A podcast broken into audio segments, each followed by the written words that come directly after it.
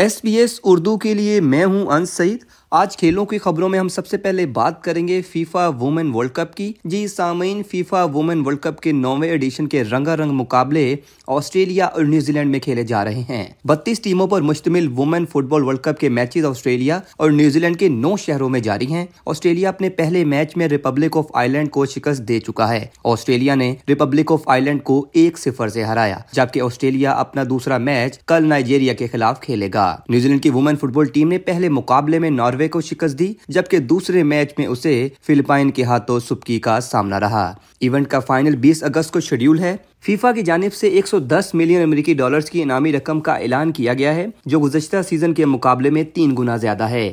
World cup کا تاج اپنے سر سے جانے والی ٹیم کو دس ملین امریکی ڈالرز کی انعامی رقم دی جائے گی۔ ادھر ایشیز کا پانچواں اور آخری ٹیسٹ میچ کل سے لندن اوول میں شروع ہوگا۔ آسٹریلیا کو سیریز میں دو ایک کی برتری حاصل ہے۔ آخری میچ آسٹریلیا جیتے یا ہارے، دونوں صورتوں میں ایشیز آسٹریلین ٹیم کے پاس ہی رہے گی۔ چوتھے میچ کا پانچواں دن بارش کی نظر ہونے کی وجہ سے انگلینڈ ٹیم کے ایشیز جیتنے کے امکانات ختم ہو چکے ہیں۔ منچسٹر میں کھیلے گئے چوتھے میچ کے آخری روز بارش کے باعث ایک گیند کا کھیل بھی نہ ہو سکا، جس نے انگلینڈ کرکٹ ٹیم کی ایشیز سیریز میں کم بیک کرنے کی امید پر پانی پھیر دیا اور انگلش ٹیم ممکنہ فتح سے محروم رہی۔ اب بات کرتے ہیں ایمرجنگ ایشیا کپ میں پاک بھارت ٹاکرے کی۔ جی سامعین ایمرجنگ ایشیا کپ کے فائنل میں پاکستان نے روایتی ہری بھارت کو شکست دے کر ٹائٹل کا کامیاب دفاع کر لیا ہے۔ سری لنکا کے شہر کولمبو میں کھیلے گئے فائنل مقابلے میں پاکستان شاہیز نے بھارت کو ایک سو اٹھائیس رنز کے بڑے مارجن سے مات دی۔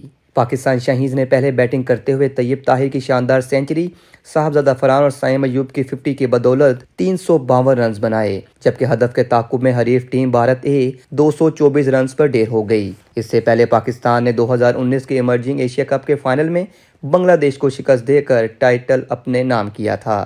پاکستان شاہینز کے کپتان اور wicket keeper batter Muhammad Haris نے ایس بی ایس اردو سے گفتگو کرتے ہوئے کہا، اتنی بڑی کامیابی پر بہت خوشی ہوئی۔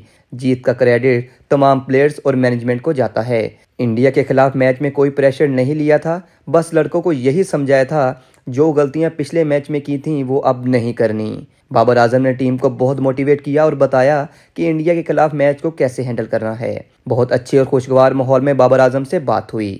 انہوں نے کہا کہ انڈیا کے خلاف میچ کو سر پر سوار نہیں کرنا، نارمل میچ کی طرح کھیلیں گے تو کامیابی ملے گی۔ کافی خوشی ہو رہی ہے۔ واقعی میں بہت بڑی کامیابی ہے اور اللہ کا جتنا شکر ادا کروں کم ہے یہ سب کچھ تمام پلیئرز اور مینجمنٹ کو کریڈٹ جاتا ہے کہ انہوں نے جس طرح محنت کی ہے پچھلے پندرہ بیس دنوں سے۔ پہلے لاہور میں کیمپ لگا تھا نیشنل کرکٹ اکیڈمی میں۔ اس کے بعد سری لنکا میں ہم گئے تو وہاں بھی لڑکوں نے کافی محنت کی۔ اور الحمد للہ اس کا صلہ کامیابی کے طور پر ہمیں ملا ہے۔ انڈیا پاکستان کا میچ ہائی پریشر میچ ہوتا ہے، لیکن سچی بتاؤ تو کوئی پریشر نہیں تھا۔ کیونکہ اس سے پہلے بھی ہم انڈیا کے خلاف کھیل چکے ہیں۔ اور جب آپ اتنے بڑے لیول پہ کھیلتے ہیں نا، انڈیا کے اگینسٹ یا کسی بھی میچ کو اگر آپ دیکھتے کھیلتے ورلڈ کپ میں جس طرح میں کھیلا ہوں تو وہ پریشر ادھر ہی ختم ہو گیا تھا تو اس لیے یہاں کوئی پریشر نہیں تھا۔ اور لڑکوں کو بھی یہی سمجھایا تھا کہ جو ٹیم اس میں پریشر لے گی وہ ہار جائے گی۔ تو ہماری بھی یہی کوشش تھی کہ جتنا ہم کم پریشر لے سکتے ہیں، اتنا ہمیں فائدہ ہوگا۔ تو لڑکوں کو یہی کہا کہ جو پچھلے میچوں میں پچھلے میچ میں اگینسٹ جو ہم نے غلطیاں کی تھی، وہ ہم ان سے جتنا سیکھ سکتے ہیں، وہ غلطیوں پر کم کریں گے جتنا، تو اتنا ہی ہمارے لیے بہتر ہوگا۔ تو ہم نے وہی کیا، غلطیوں کو اوور کم کیا۔ اور کوشش یہ کی کہ ہم اٹیکنگ کرکٹ کھیلیں۔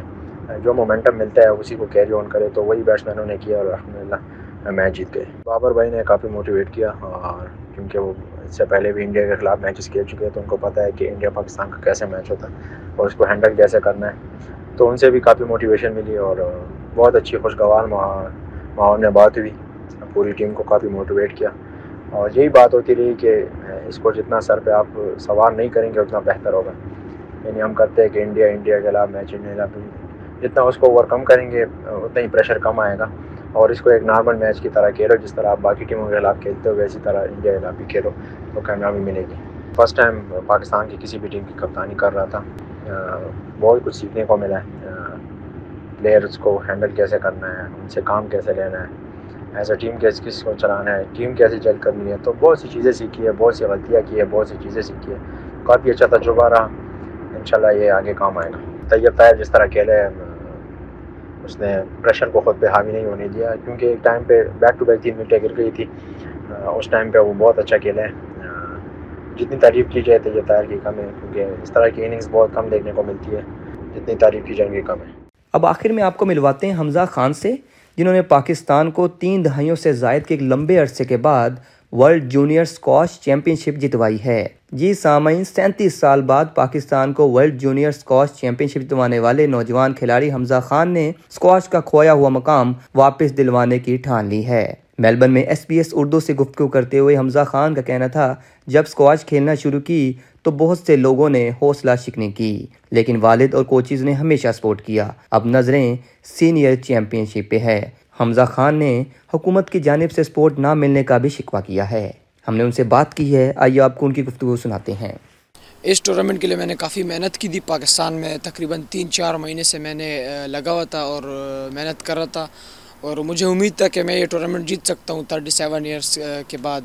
تو الحمدللہ میں اس میں کامیاب ہوا۔ میرے سے کافی اچھے اچھے پلیئر گزر چکے ہیں اور اگر پاکستان، کیونکہ پاکستان کی سپورٹ ذرا کم ہو گئی تھی۔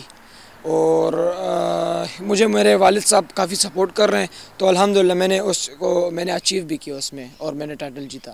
اسکواش میں میرے بابا وہ بھی کافی اچھے پلیئر رہ چکے تھے اور میرے ماموں شاہد زمان خان۔ تو شاہد نے میرے بابا کو کہا کہ اس کو آپ اسکواش کھلائیں۔ تو حالانکہ بابا کا، ماما کا انٹرسٹ تھا کہ میں زیادہ پڑھوں۔ تو بابا نے کہا چلو میں دیکھتا ہوں۔ جب مجھے میں اسکواش میں تو میں کافی اچھا شاٹ وغیرہ اور تو سب نے کہا یہ اچھا پلیئر بن سکتا ہے، ایک اسپارک ہے اس پلیئر میں۔ تو اس کے لیے بس میں نے محنت کی اور کافی بس لوگوں نے مجھے لوگوں نے کہا کہ یہ نہیں آگے جا سکتا۔ لیکن میرے بابا ادھر تھے سپورٹ کیا، میرے کوچز نے سپورٹ کیا۔ تو الحمدللہ میں نے اس میں، میرے پاس انٹرنیشنل تھرٹین گولڈ میڈلز ہیں اور تھری سلور میڈل ہیں۔ ابھی انشاءاللہ امید ہے کہ ابھی تو میں جونیئر ورلڈ چیمپئن بناؤں امید ہے انشاءاللہ سینئر بھی انشاءاللہ ایک دن بنوں گا، ضرور انشاءاللہ تعالی۔ میں نے اس ٹورنامنٹ کے لیے تقریباً تین مہینے سے، تو میں رات کے تین بجے میں اٹھ اٹھ کے میں نے ٹریننگ کی ہے، رننگ کے کی ہیں، تو اللہ نے مجھے اس کو صلح دی ہے۔ تو میں یہ دن اور سمے نہیں دیکھنا، بس محنت کرو، سر جھکا کے اپنا، ہمبل اور محنت کر، محنت کرتے رہو، انشاءاللہ اللہ صلح دیتا ہے۔ میں اکیلے گیا تھا انڈیویجول تو یہ ٹورنامنٹ بھی انڈیویجول کا تھا، لیکن اس میں چھ چھ پلیئر ہر جگہ سے آپ لے کے جا سکتے ہیں۔ نہ میرے ساتھ پلیئرس تھے، نہ میرے ساتھ کوچ تھے۔ میرے ساتھ میں اکیلے گیا تھا اور پاکستان اسکواش فیڈریشن نے صرف مینیجر بھیجا تھا۔ تو پورے ٹیموں کے ساتھ کوچز ان کے پلیئرز ان کے مینیجرز ان کے فیوزیوتھراپسٹ سب سب آئے ہوئے تھے۔